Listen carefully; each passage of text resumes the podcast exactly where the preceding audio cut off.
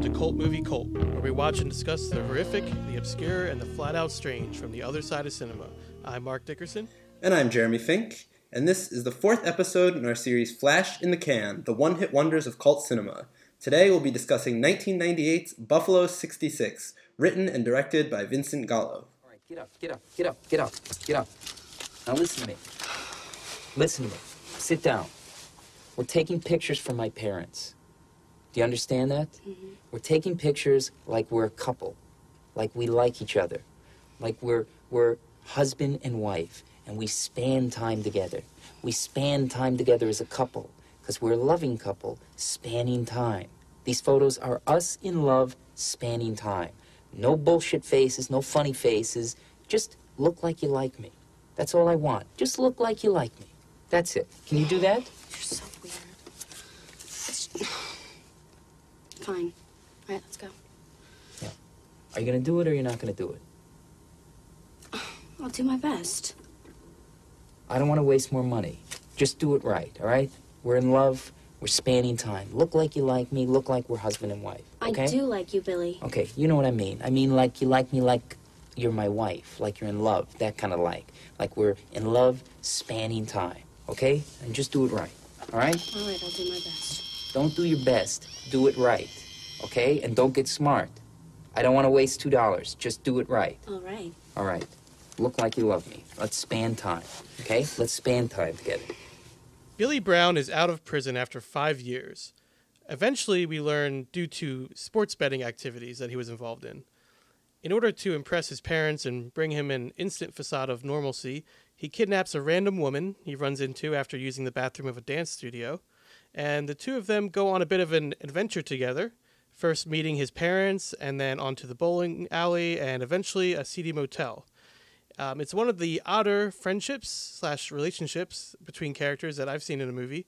Certainly a different kind of dynamic, um, and that's the main, uh, I would say, action of the film of you know what's actually happening. But obviously, there's lots of little moments and things in between. Lots of very interesting visual uh, filmmaking techniques at play here, which makes it one of the more interesting independent films of this time, um, in my opinion. I would say like a, a lot of variety and, and um, cinematic choices.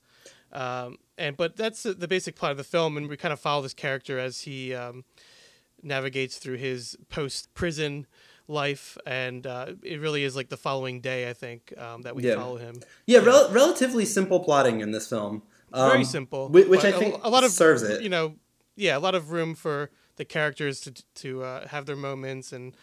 You know, some good dialogue and some visual things in there as well. So, now was this your first time seeing the film? Yeah, this this was my, my first Okay. experience with a Vincent Gallo film. Um, Okay. Mm-hmm. I'm yet to see Brown Bunny, although it's definitely on my list. Uh, definitely, my curiosity is peaked after Yeah. seeing this film. Um, yeah, this was this was kind of an interesting experience um, as a as a film viewer because I think I was really drawn to the the techniques that were used in this film. Um, Yeah, there were a lot we'll of things that, that, felt very sure. experimental, very surprising. Uh, like we said, pretty simple plotting, um, which Mm-hmm. really leaves room for some interesting character detail um, Yeah. that kind of were uh, expanded upon in a way that most films won't dig that deep into. Kind of like the little minutia um, that, that I think was really interesting. Um, it, it was also interesting because I think that you know we're dealing with a true anti-hero in this story. Um, Yeah. maybe even more of the villain.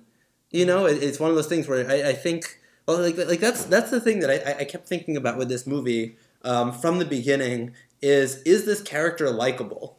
Um, because it didn't really to me seem like they were trying to make him likable or relatable. Um, it- even even in the redeeming moments for him he was still kind of um, for lack of a better term a little bit despicable um, but for some reason he was re- a really compelling character to follow um, Yeah. he was really interesting character to spend time with, but not in a way where it was like you know not in not in the way where it's like the Joker from Batman or something, and he's compelling because he's so evil. It's it's almost like he's compelling because he's so messy. Right.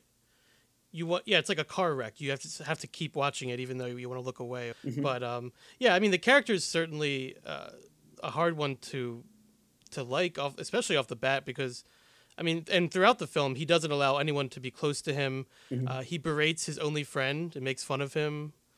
You know, so th- there's things that he does, and he's pretty much uh, standoffish to everyone. Has an attitude with everybody, Mm-hmm. and but as the film progresses, you start to realize, you know, why that is more and more Mm-hmm. um, through different scenes. And somehow he does, you know, even though he comes off as abrasive and annoying and stuff like that in the beginning, I, I think ultimately he does become a pretty sympathetic character, which Yeah.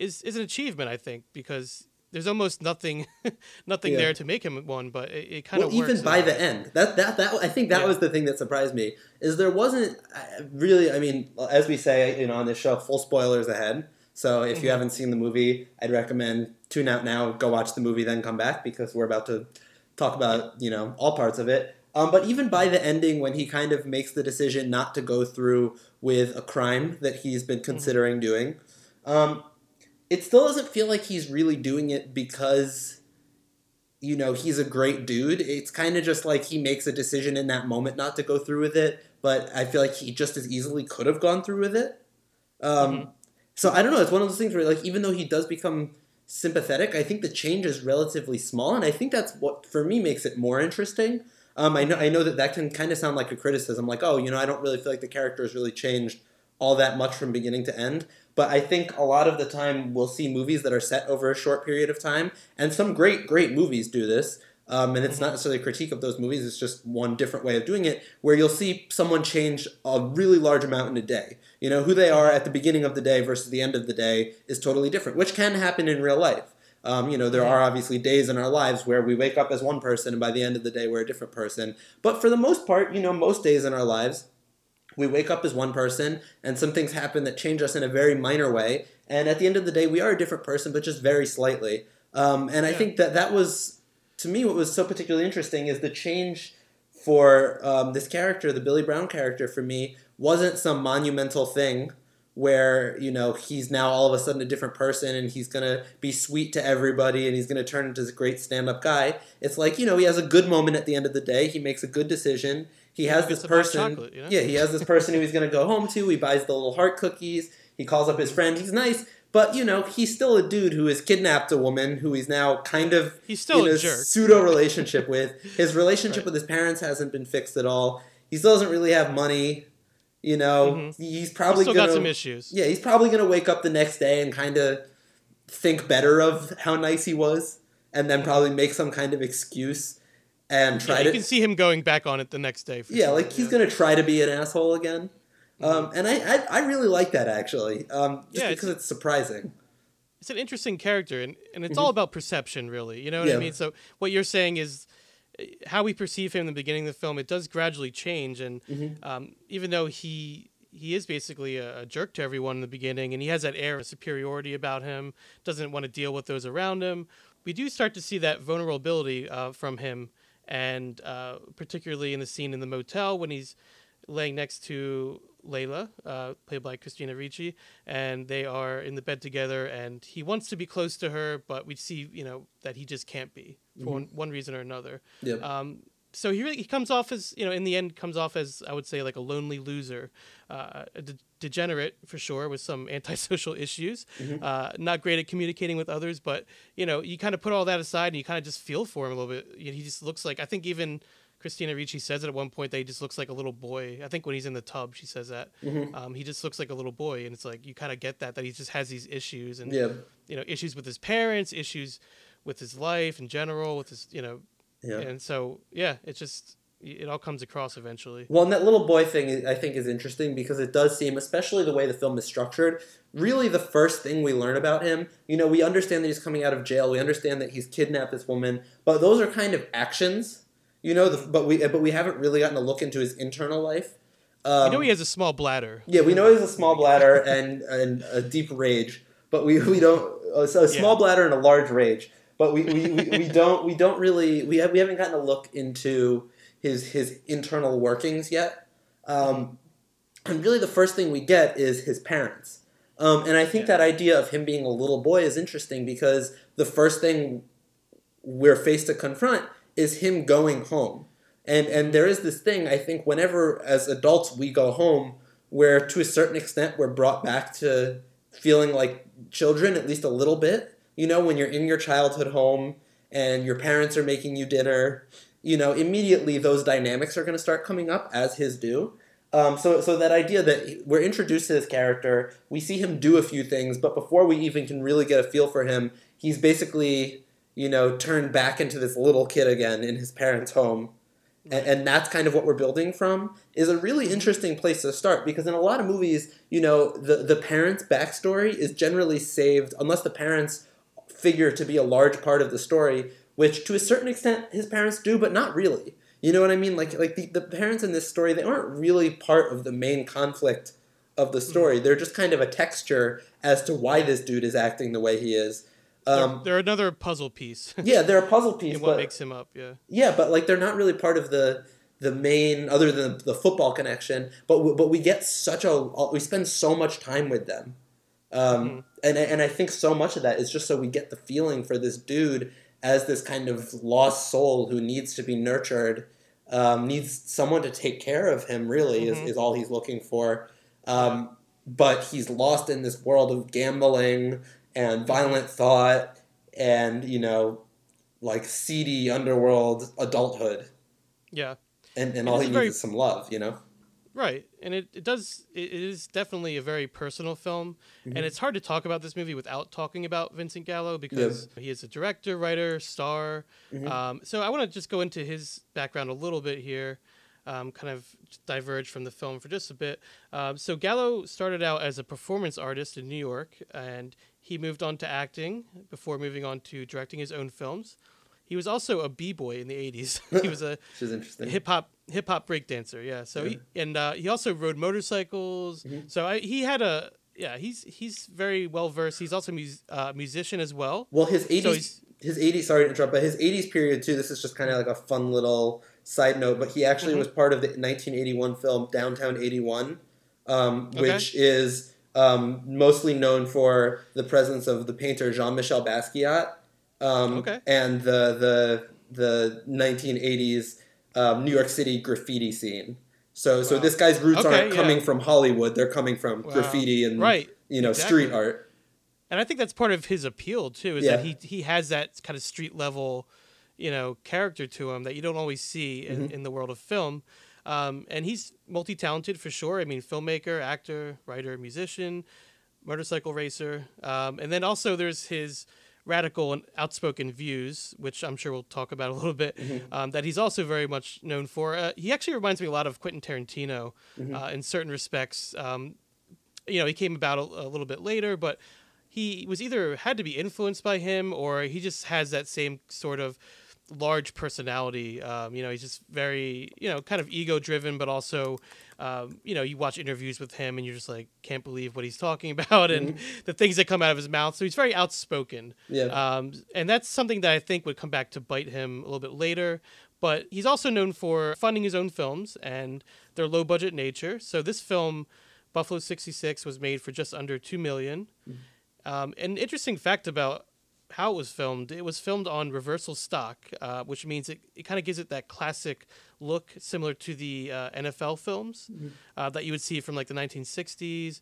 And it has that high color saturation and uh, contrast to it, which uh, I think adds a lot to the film just, just right there. But it was very expensive to do that. And I think a lot of people uh, working on the film questioned that decision, but he was pretty steadfast about that. which I think was worth it. I think I think Mm. I mean it's, it's I wouldn't call it a pretty film. You know, it's, it's not a film that you look at and you say, "Oh, how beautiful." But I think it's so it's right. striking in a, Yeah. certain way. It- Yeah, It's so right for the film.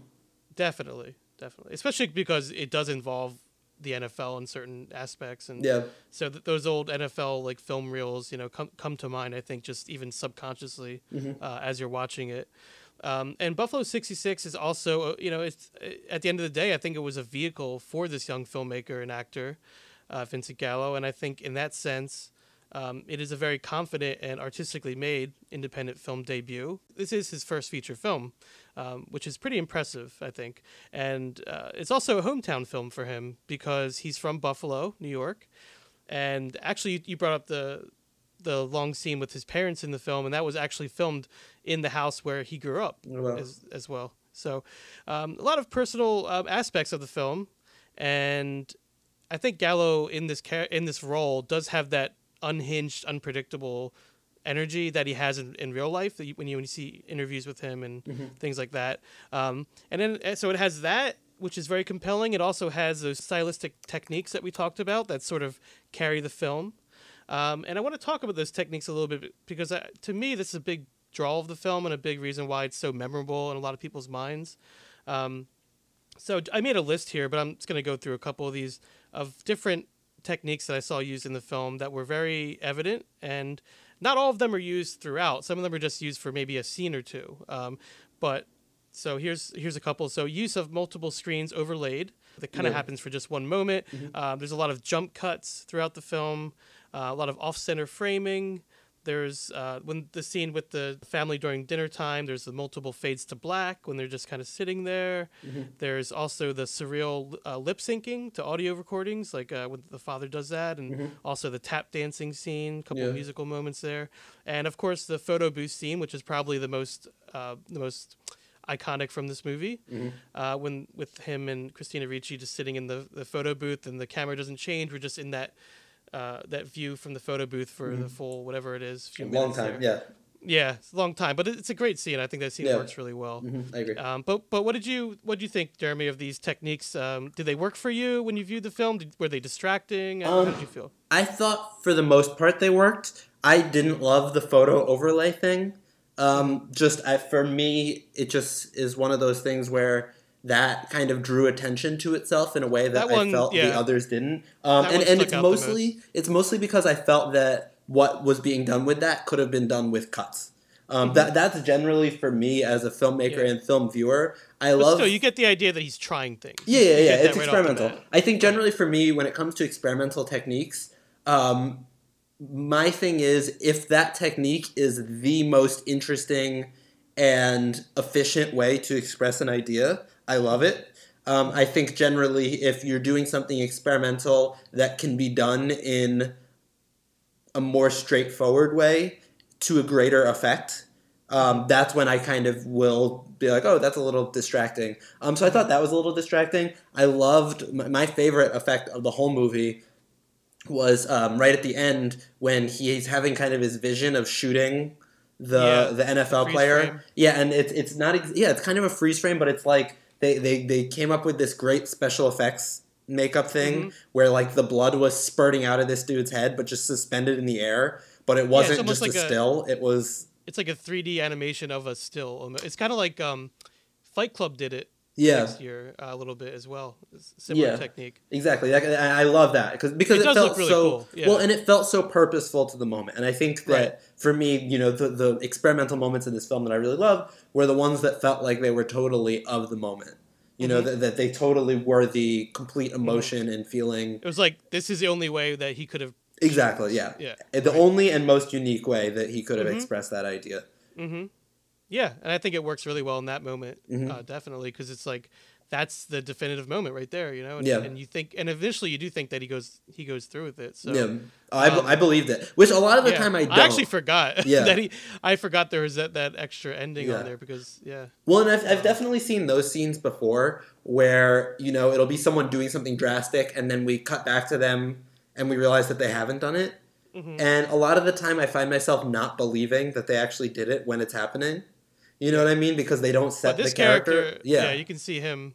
doing Yeah, because a lot of the time a character won't be set up for us Yeah. to believe that they'll actually Mhm. go through with the thing. We we Yeah, but this understand, guy- but this guy, you're like, you know, he could he's at like the end of his rope here. Yeah, Yeah. he's well, and also, you know, and and this might be a context thing, and maybe if this movie had come out in, you know, now or a different time period, it might not have been such a thing where it was believable. But in the '90s, you saw a lot of movies with kind of downer endings. You know, it was we were kind of at like the peak of the Sundance era when he was making this movie, so it wasn't you know experimental indie filmmaking was kind of the, you know, the the thing at that time. So it wouldn't have been surprising to just have the movie end with him killing a bunch of people. Which to me, Mm-hmm. I was like, I was like, wow, they're actually, you know, they're to do it. But I, yeah, I Yeah. believe it. I believe that that character would do that. And then when it cut back, I was like, oh, okay. You know, it, it was, it was actually Mm-hmm. a surprising yeah thing to do there.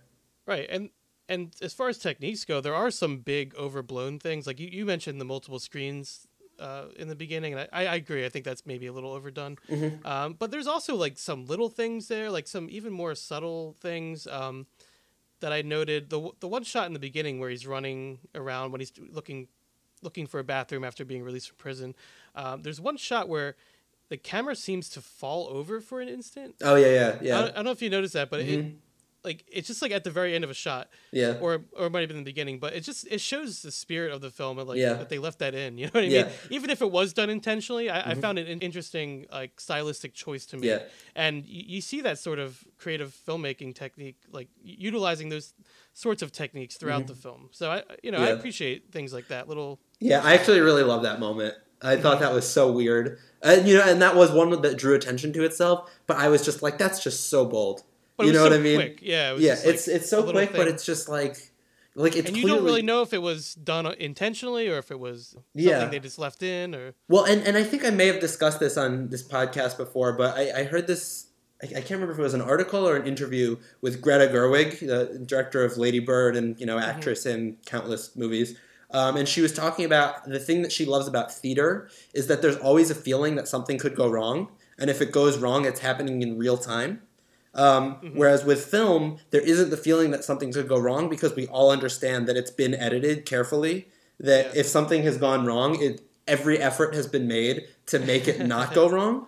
Um, so I, I kind of love those moments in movies where it almost feels like it was a mistake, Mm-hmm. but it's in a movie that's constructed well enough that you kind of say no, like they could have gotten rid of that moment. You know that well, not, that a, was not a, a, mistake that it was left in, but a mistake that like if it was intentionally filmed that way by mistake. Yeah. Yeah, exactly. Yeah. yeah. and and it, and it, it gives it a certain when when you see something like that and you're like, oh, geez, that's you know a little surprising. It, it kind of puts you on the edge of your seat where Mm-hmm. Right. you have Right to say, bat, you know, yeah. is is this is this something that's a little sloppy or like are they doing Mhm. something really really next level? And it Yeah. could be a little bit of both, but when you kind of lean in like that and you start paying attention a little extra because you're kind of looking for surprising elements. When, like you know when you're looking for something surprising, you're gonna be surprised. You know, you're you're gonna find things that you otherwise wouldn't find. Um, so I, I I actually really really thought Yeah. that moment served a pretty good purpose in the Yeah, scope of the just- film. Just a little thing, but Mhm. Also the those musical scenes I mentioned, the, the Yeah. tap dancing one, uh, the one where his father's uh, lip syncing to an audio recording, Mhm. um, and then ev- the, even the ending when he walks into the strip club and he's about to shoot the the football player. Um, you know, that's all done just just music. So, Yeah. how did those moments work for you? Did, did you think the those scenes were, you know, effective in their own way? Yeah, I did. I think I think I had to. I think the one that kind of gave me the hardest time was the dad singing, um, just because I had to like remove myself a little bit from it because It was very Blue Velvet. I felt like. yeah, yeah, because because up to that point Very it felt like we were dealing with this very like gritty, you know, realist cinema verite kind of thing, and then all of a sudden we had this moment where it was like clearly not him singing, um, Yeah. and it was you just had to purely accept how surreal and strange it was. So it, it kind of caught me off guard a little bit, but then I kind of settled into it and started to accept the film Mm-hmm. as a little bit stranger and not necessarily just real life. Um, yeah, and that that moment I thought was strange as well. And then I read something about it later, and it made a lot of sense Mhm. because right before that, he says he's telling Christina Ricci's character how he used to sing and he used to sing with Sinatra, Mhm. and he has this great voice and everything. And then it cuts to a scene of him actually just lip syncing to a Yeah. record, which is like. You know, this kind of deception, and I feel like maybe that's saying something about his character, or Exactly, yeah. his relationship to Billy, his son. You know, so there's more to that than Yeah. than meets the eye, which I appreciate. Yeah, I think Um, it's an expressionistic flourish that was Yeah. presented to not be expressionistic. Like It's like when, very- when we're building right, up to it, we don't expect something expressionistic. Yeah, but at so its what core, kinda throws it's you a off, surreal but- expressionistic. Yeah, Mhm. yeah, it's certainly kind of dreamlike, and Mhm. also the tap dancing moment um, when uh, Layla has her little moment in the bowling alley. She kind of just like walks over to the side and starts tap dancing, Mm-hmm. um, which we did see her do in the first scene with her, where where he walks into the tap dancing class. Yeah. Um, but but I, you know, honestly, I don't even know the answer to this, so I'm going to ask you: What do you think?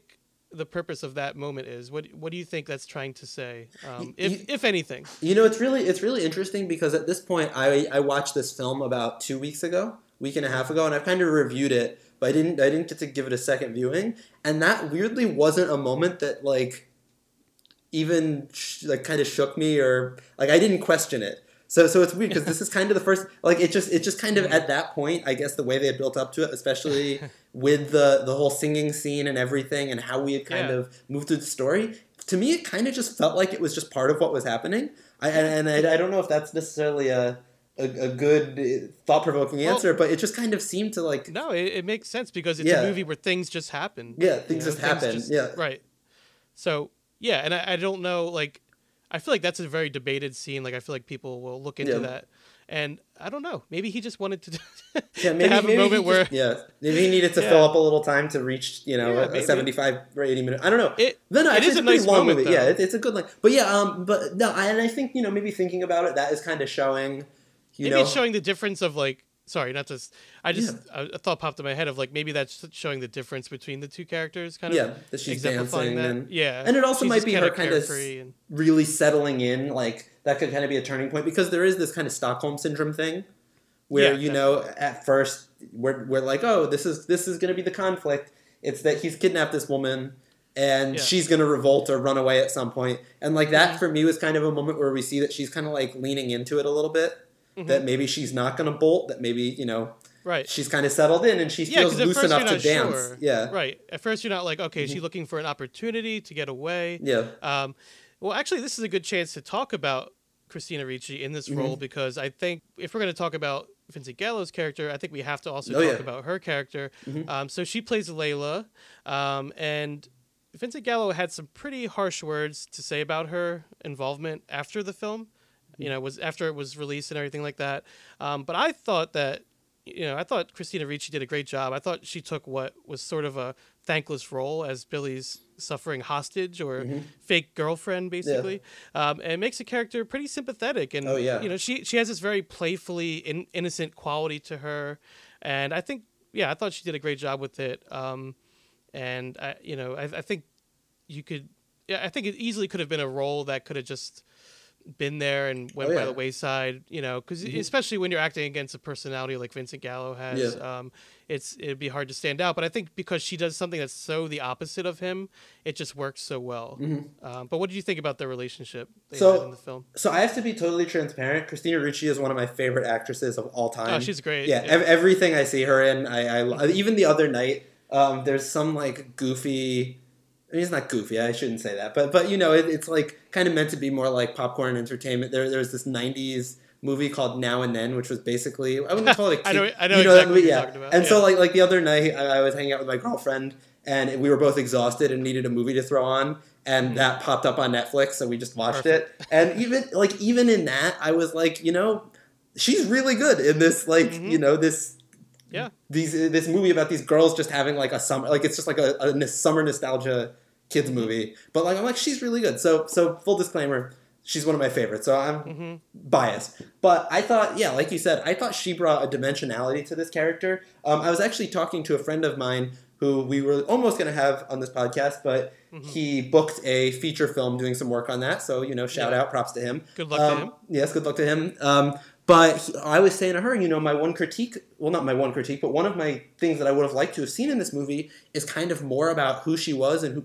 where she came from. And he said, no, no, no. The whole point is that we don't know, but she's still so compelling, um, which I thought was really interesting because it's like, like early on in the scene, or, early on in the film, rather. Um, right after he's kidnapped her, she has ample opportunity to get away. It's not Yeah. like they're in the middle of nowhere. They're in a parking lot. Right. She's taking dance classes inside. He doesn't. He hasn't shown her a weapon or anything like that. There are people around. Like she had ample opportunity to run away, She- but she didn't. She, you know, she made a conscious choice to stay. And so my friend has said, you know, like what an interesting character that we don't know who she is and why she would stay. hmm And and I think that there's a certain truth to that, and I don't think every actor or actress could have pulled that off where it was interesting. I think other people with maybe a less sophisticated, you know, filmic vernacular might have she might have just seemed kind of stupid in that moment. Yeah. You know, it's like, oh, there's her opportunity. Why isn't she running? But yeah, be- at no point. Yeah, at no point did I find myself yelling at the screen like "Get away!" You Get know, away, yeah. because she just has this innocent quality to her, Yeah. and it's just like,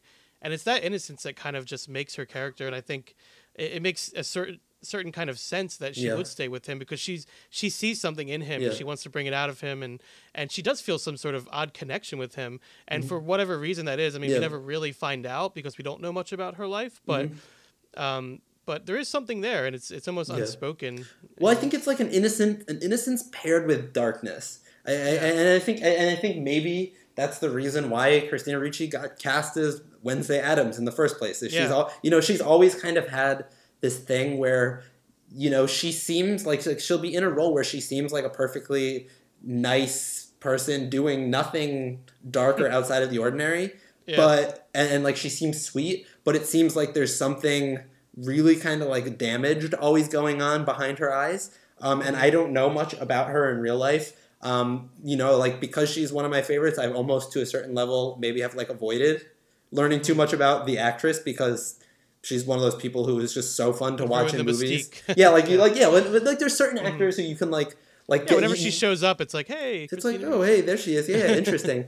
uh, but yeah, but I th- but I think that that darkness too, where it's like she, like th- this yearning where she's with this guy who's kidnapped her and she's choosing to stay, and it's a certain level of innocence where it's like, oh, you know, she feels bad for him, but it's also like, what is she running away from? Right. You know what? What? Yeah, you get that feeling that she's yeah maybe her situation at home is not Yeah. great either, and she's kind of, you know, like this is a better alternative to her, Exactly. like more or or at least a more exciting alternative. a more exciting Um, alternative exactly yeah, And it, it- but it, it and it, it's interesting because it, it almost has this like bonnie and clyde kind of feel I, I was just about to say but that. like it's all brought upon But like they're not really doing anything you know yeah. what i mean like if you think about it like in this whole movie they don't really like other than him kidnapping her the two of them together don't really do much of anything they, Yeah. they go to his parents house they go to a diner they go bowling I think she gets the idea pretty early on that he's like a loser. You know what I mean? Like I don't think she's very uh, afraid of him. I yeah would say. but but it's Which is why interesting kinda- yeah. because as a couple they feel so dangerous like they feel like that Mhm. bonnie and clyde Mhm. couple or you know Or like the Sid and Nancy kind of. This, yeah, the like, Sid and. Nancy, or you know, so many of the examples of like this couple on the edge doing crazy things, but like Mm-hmm. you know, they're not taking drugs, right? They're, I don't think there's, No, No, they're not taking not drugs. film, no. you know, they're not killing anybody. They're not on the run from anybody. Like they're doing the most banal things you they could go visit possibly. his parents. yeah, like the, the only real conflict is that is that Billy has a dark fantasy of doing something crazy in his Yeah. head that he ultimately doesn't even- go through with. So it's Right. Mm-hmm. like like really it's just a story of like this guy kidnaps this Yeah. woman and then they hang out. Again, it's You know it's, I all. It's like- it's all about perception. It's all about perception. Um, And there is that hotel scene I mentioned where, Mhm. or motel rather, Yeah. uh, where um, they're laying in the bed together, and that's such a good sh- show don't tell scene. You know, Yeah. we talk about that in film. Um, so instead of having dialogue explaining what's going on, and there is Mhm. some dialogue, but in the scene in particular is pretty much just uh, that overhead shot. It's silent, you know, except for music, and um, just showing them next to each other, and I think it says so much just without any words. mhm. Um, and then Billy finally cuddles up to her and kind of gets in that fetal position. Yeah. Um, and it just like it's just like a nice scene. and It doesn't need any dialogue, and and I think that moment's like a real turning point for his character and for us watching the film. And and I think that's part of why when he doesn't go through with killing the football player at the end, you kind it does make sense, you know, because you've seen that that relationship start to become something. Yeah. and I think he sees that too. Which once again though, which which I think is the thing that makes it interesting is it kind of seems like it started to become something, but it's not really. There, Not- there's not yeah. substantial groundwork for a relationship. It's Not yet. You know, he needs yeah. to work on it a little bit. yeah, but they're, they're, they're, get they're there. building they're building the house on a swamp. It's Right. you know it's not it's it's not it's not the foundation hasn't been laid well at all. Yeah. But And it could go somewhere. It could go somewhere. It but- could. It really could. Yeah. I mean, it could go. It's one of those things that could go either way. Mm-hmm. Um, and also, he, in that moment, uh, after he, well, I guess it's after he, we see him shoot the football player, and it goes into that kind of surreal f- freeze frame type animation. Mm-hmm. Uh, we see that quick. I guess it's a flash forward cut to his imagined uh, what how his parents would react. Uh, you know, sitting by the side of his his uh, gravesite, and his mom's Mm-hmm. right. busy busy watching the Bills, and his dad could care less, and it's just like Yeah. this kind of really dark comedic moment Yeah. Mm-hmm. that I I kind of appreciated, and it's just like it, that also just says something about his character, and Yeah. another reason why he's like, you know what, he's like, despite all this, I'm gonna Mm-hmm. go a different path, you know. Yeah. Um, so and and let's talk about the parents real quick because we Mm-hmm. have the great Ben Gazzara, uh, who plays Billy's father. Always and terrific. He's always good, and the great Anjelica Huston, who plays his mother, um, almost unrecognizable. I thought because Yeah. uh, I actually almost forgot it was her at 1st Um, I guess she has a, a wig on in this role, but Yeah. um, and I can't. I also can't recall her acting in a role like this, where she plays this type of character. Yeah. that's sort of just like oblivious and kind of Yeah. floaty and She's normally like the intellectual. Like I'm thinking about in Ro- Um, Right. Royal Tenenbaums. You know, it's like Yeah, exactly. Yeah. You, see, you normally see her in that kind of role, and also Morticia Addams. So there's a little Yeah. Oh, Addams family reunion yeah, I here. didn't even think about uh, that. with, with her and Christina very funny actually. Yeah, um, and they're both really great in the film, and I think they both do their jobs. Uh, after the film came out, Vincent Gallo also had some things to say about Anjelica Huston, and Mm-hmm. because apparently they didn't get along on set, and he thought that she was responsible for the film maybe not playing in certain festivals and not doing as well as it could have. So there's you know there's lots of behind the scenes things Yeah. like that, and we'll get into that a little bit more. Um, also, there is Kevin Corrigan who plays. Well, I guess Goon is what he calls Goon, him Goon slash Rocky. slash Rocky, um, and that's interesting because Corrigan is not credited for this performance. Um, I think he was somewhat uncomfortable with his role or with his performance or both. Um, I guess his involvement in the film in general, um, and to me, I, I mean, I like him in this film. I think he is Oh, yeah. another. He's another one of those innocent characters, and I think he comes across like Lenny from Of Mice and Men, where he's kind of just like you can tell there's maybe something wrong with him mentally. Um, he's very, you know, like he's slow, but but he's also just so well-meaning, and he just, you know, he he, he has a good heart, and I think that's what uh, Vincent Gallo's character responds to ultimately. Um, so I think he's a good presence in the film, and I think it makes sense that Billy would have like some sort of friend that he's in cahoots with, you know, from his hometown and things like that. So, Yeah. um, but what do you think about that character? Yeah, I, I like that character. Um, Mm-hmm. You know, I, I think he he was one of those characters where I wasn't particularly invested in him as a character, but I thought he was kind of more there to serve our main Serve- character. Yeah. um, which is fine. You know, th- there's only room for so many stories. Um, in a film, it's interesting though. Looking at looking at this cast right now, I know we're jump, jumping a little bit, but you know, as we're getting into some of these slightly more you know background characters in the story, um, there was also Mickey Rourke as the bookie Yeah, who just Um, has one scene. one Yep. scene, and then Rosanna Arquette as Yeah. Wendy Balsam. as Wendy. Well, I definitely want to talk about that scene because that's an important scene. Mm-hmm. Um, so Billy takes Layla, who he he calls Wendy. He's like, I'm going to call Mm-hmm. you Wendy from now on. Um, so he takes her to this Denny's, which I forgot they actually go to a Denny's, and this Yeah. Mm-hmm. is pretty great. Um, uh, you know, in, in one of their misadventures. So they go there and they sit down, and of course they sit right next to Billy's old crush from middle school, who's Mm-hmm. named, oddly enough, Wendy. Wendy. Um, and yeah, played by Rosanna Arquette, and you know, it's just like it's a great scene of like just the embarrassment, also just like the uncomfortableness, and it's just uh, played for comedy, but also it's just really sad. And It's so just- sad. I think that's when you see just how sad uh, Vincent Gallo's character is. Well, know, pathet- scene. pathetic. Not How even just pathetic, that yet. right. It's just it's Pathetic. like because it's one thing to take on the fake girlfriend, but it's like he's so stuck in the past and Oh so yeah, he has a picture of things. her still. Yeah. Yeah, and and it, but you realize it's someone he didn't even date her. Yeah, just and then when you find of- out that Yeah. right in the later scene in the in the motel, they, he tells uh, he tells Layla that he never even dated her. He's never, in fact, he's never had a girlfriend. So, Yeah. you know, it's things like that that just really make him more of a, a sympathetic Mm-hmm. Yeah, character. I would say. it, it's interesting because in a way, you know, obviously at this point, this movie is over twenty years old.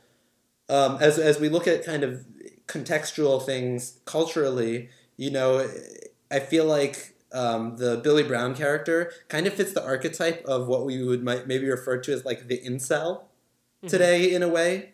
Um, Which is Mm-hmm. Joker. an interesting thing, yeah. Well, Joker a little bit. Uh, I don't know. Have you? No, I'm mostly kidding. yeah, yeah, a little bit. Yeah, yeah, a little bit with Joker. I think he's maybe a different case than everyone you know made it out to be. But I think that this movie kind of really fits that role. You know, it's like this this lonely guy with, you know, like He could of go one way or it could go another. could go another. Yeah, exactly. Um, but it's interesting because this is a sympathetic exploration of that character, which I don't think we would really get now. And I think, and, I think, Mark, have you gotten to see Joker yet at this point?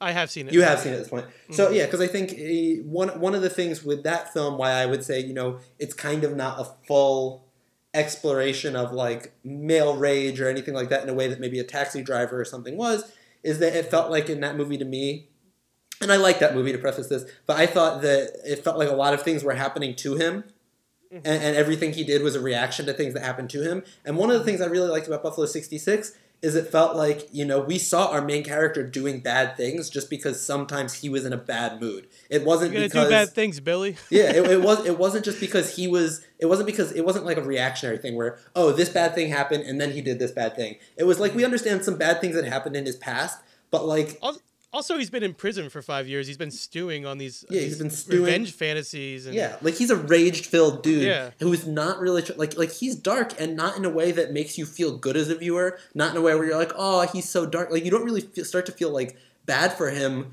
until he takes down the revenge persona. You know what I mm-hmm. mean? In, instead Yeah. of like instead of rooting for him to get revenge or instead of rooting for him to overcome, you kind of just are like, oh, you know, like Mm-hmm. like the poor guy, you know, he need, he needs help. I think with the Joker, it's like by the end you're kind of like, all right, good. Like I hope he does it. You know what I mean? Like Mm-hmm. like he deserves to have his day in the in the sun. Whereas this guy, it's like you know, this guy doesn't need his day in the sun. He just needs his day, you know, in a nice, warm, loving home.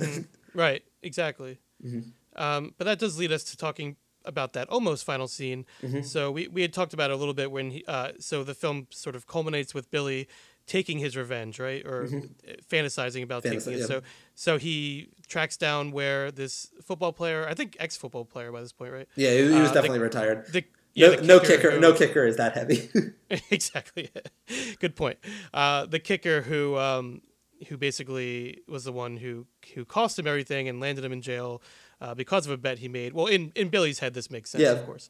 Um, so because he wants someone to eh, you know exact his revenge on. So Mm-hmm. um, so he goes into the strip club where he is the owner of and uh, tracks him down. And the whole, basically, the whole movie's been him just waiting it out and, and waiting to, to to confront this man Mm-hmm. and exact his revenge. So we get to that moment where he pulls a gun on him, and you know, and then as we mentioned, he we assume that he takes a gunshot. We see the freeze frames on each shot, one to the football player and one to his own head. Um, and then it, it shows the path that you know the, that he could have taken. Uh, and i think it shows the path he could have taken if this woman layla had not come into his life. Um, so then he thinks better on it and doesn't do it. And he walks out and he goes to a donut shop. And uh, there's something so heartwarming about him Yeah. buying her that hot chocolate that she's been wanting and a donut and buying cookies for the customers Yeah. you know, I just I just love that final scene. It's like eh, I was talking about it with my brother because he, he likes this movie a lot too, and and he's saying how it feels dreamlike. Like it's almost like too. It's like Almost like too too to sweet. true. Yeah. yeah. It's like it's like such a happy ending, but it kind of works in such a weird way. Yeah. Um, but what did you think about that that ending? Yeah, I mean, like when I was watching it, I was kind of like almost like didn't believe that it would just turn on a dime that fast. Mm-hmm. Um, but like the more I kind of think about it, it's like we've all had those moments of relief in our life where we Yeah. almost You make just wanna go, like, really stupid decision. Buy a cookie. yeah, yeah, like when like when you almost do something stupid or like or even even if it's not like an intentional thing where it's like you know like I, I like if you have a moment where you're driving and your car slips on some ice but luckily there's no other cars around or so or just something bad almost happens and then you're like oh you know what Mm-hmm. Yeah. everything's not so bad let's let's I'm gonna just go live. yeah I'm gonna go live and be like decent today you know it's like go eat something bad for me. Yeah. yeah Um, also, that that donut shop is just like perfect. I think like it just Yeah. looks like when you walk into a, a donut shop late at night. Mm-hmm. I don't know if any donut shop would be open past two a.m. But yeah well it's uh, kind you of know, a diner you know a diner yeah, it's like a little yeah. bit yeah, and it just has like those crusty old donuts in the background and yeah the I think he cast that with locals, um, the Mm-hmm. people that were work that were in the in the shop. So um, it just has like a really, even though it's a little bit too saccharine sweet, it's it has Yeah. it's it's like a nice a nice capper and it, it is sort of Yeah. genuine. I think it feels genuine. Well, and after after a movie that is kind of almost totally void of sweet moments, you know, yeah, it's kind of you know it's, it, it's surprising. It, it's subversive. like- it's almost like- it's like did they did a producer make him tack on this ending? yeah. But then at the same time, it's like no. I mean, in a way, it's in line with the rest of the film because it's unexpected, right? yeah, exactly. Yeah. It's unpredictable. Um, so it does make sense in a certain well, way. and and having seen some of the experimental stuff that's in the rest of the movie, I'd have a very hard time seeing any producer convincing him to do something he didn't want to do. Yeah, exactly. Everything Um, else that's in there. I yeah. mean, the fact that he shot on reversal film and Yeah, like and like he that. wasn't he wasn't being told, which which I think is a nice segue as we uh, get close to wrapping up here, Yeah. um, I think one thing we need to so this is our one hit wonder series. Um, and I think one thing we need to talk about is kind Yeah. of Vincent Gallo's career and why and why Is a one-hit maybe because it did seem like he was really out of the gate with this a really Yeah, yeah. explosive new film talent That's that was destined to go on to be right there with exactly a- any of Um, them.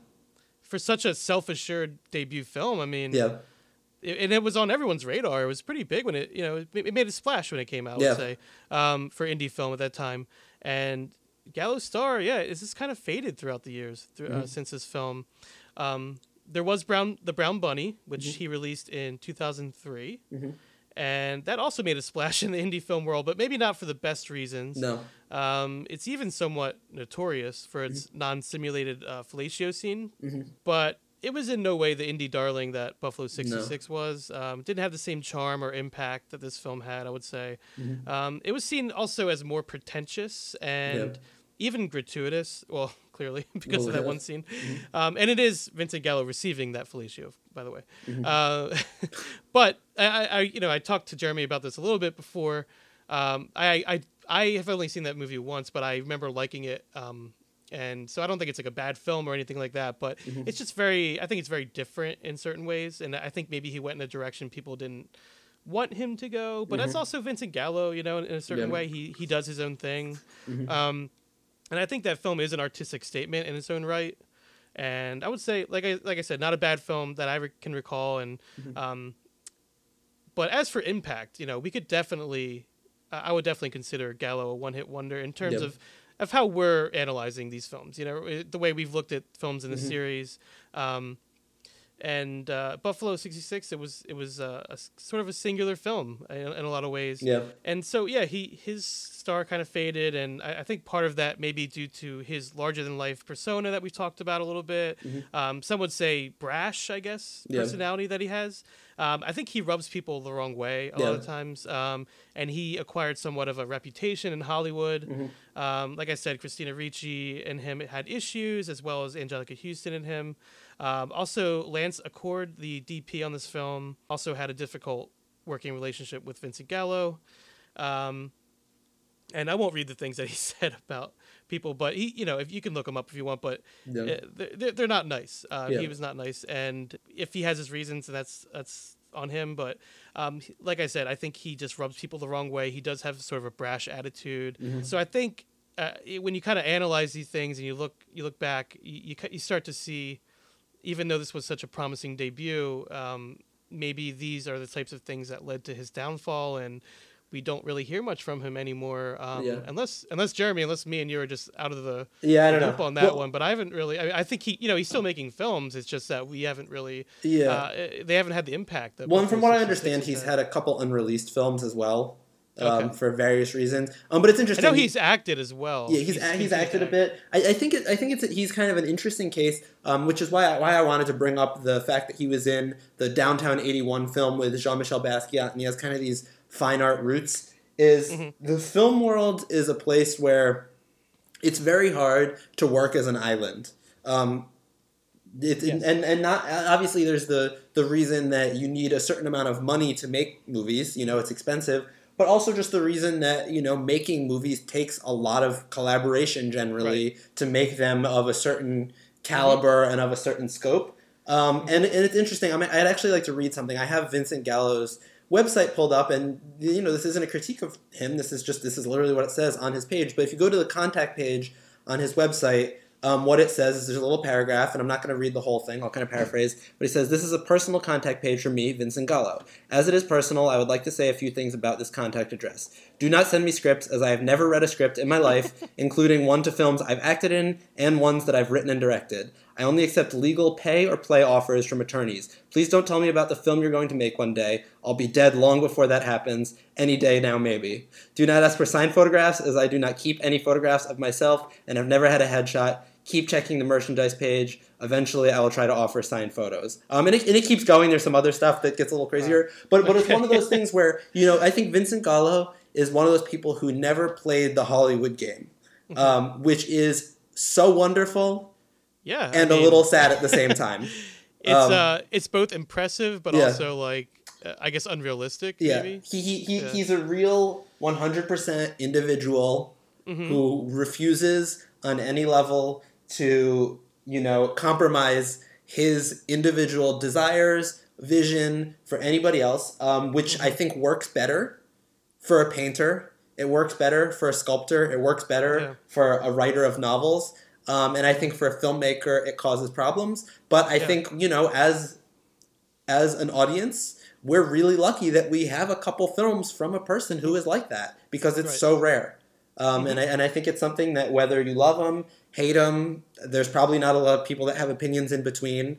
You know, we have to at least appreciate the fact that we've gotten something totally unfiltered from a totally unfiltered human being. Definitely, he's unique, and this movie is very unique. Uh, actually, is are there any other de- debut films from a filmmaker that you can think of that would compare to this film? Like, I, you know, I, I'm sure they exist. I'm just can't off the top of my in head. terms of being like, so like so just, personal, just being so well, not even personal, just so um, it's so singular in, in its vision and kind of uh, I don't know, just the- styles. It's very like I said before, it's very self assured. It's very Yeah. confident. Film. the, the only thing that really comes to mind for me is Reservoir Dogs. yeah. Um, well, well, again, yeah. Tarantino. Yeah, yeah, Tarantino. Yeah, yeah, Um, it's, it's, it's- like There- you said, there's similar. some parallels there. Yeah, I would mean, say. yeah. Don't get me wrong. There's some there's some terrific debut films Tarantino out played there, but played his cards a little bit better. yeah. but Well, in the long run, in the long run, it Yeah. took him a while, but yeah, um, yeah. But it's interesting. Like we could have lived in a world where Vincent Gallo became like Quentin Tarantino, sort of. You know, it's Yeah. it's interesting. Mm-hmm. Um, but in the end, uh, I really enjoyed this film. Watching it again, um, it is I would say a favorite of mine. I, I really like this movie, and watching this as a filmmaker, especially, it's one of those movies that makes you want to make movies. That's what I realized watching it. Mm-hmm. Yeah. Because right afterwards, I was like, you know, I want to start writing another script. Like, Yeah. I just, you Yeah, know, it like, that it was gets kinda doable. Going. Yeah. yeah, it's like, yeah, because it's it's not a crazy budget, you know, and it's a very simple idea, very simple plot, not too many characters, you know, and and it's just like, and it, all the techniques he uses, all the visual uh, styles there are, it's just like it just has that feel. It just makes you want to be an auteur, go out there and make a movie if, you, if you're inclined to do so. Absolutely. Um, so I appreciate. I always appreciate when a movie makes you feel like that. So, Mm-hmm. um, but uh, that's Buffalo '66, and we have one more episode left in this series, and that's going to be American Psycho. It's going to be an interesting one. Uh, but for now, thanks for listening to Cult Movie Cult. You can find us on Twitter, Instagram, and Facebook. If you have any cult films you'd like to hear us discuss on the show, or if you'd like to officially join the cult and be a guest on the show, please feel free to reach out to us at cultmoviecult at gmail.com. This has been Cult Movie Cult, and until next time, so long from the other side.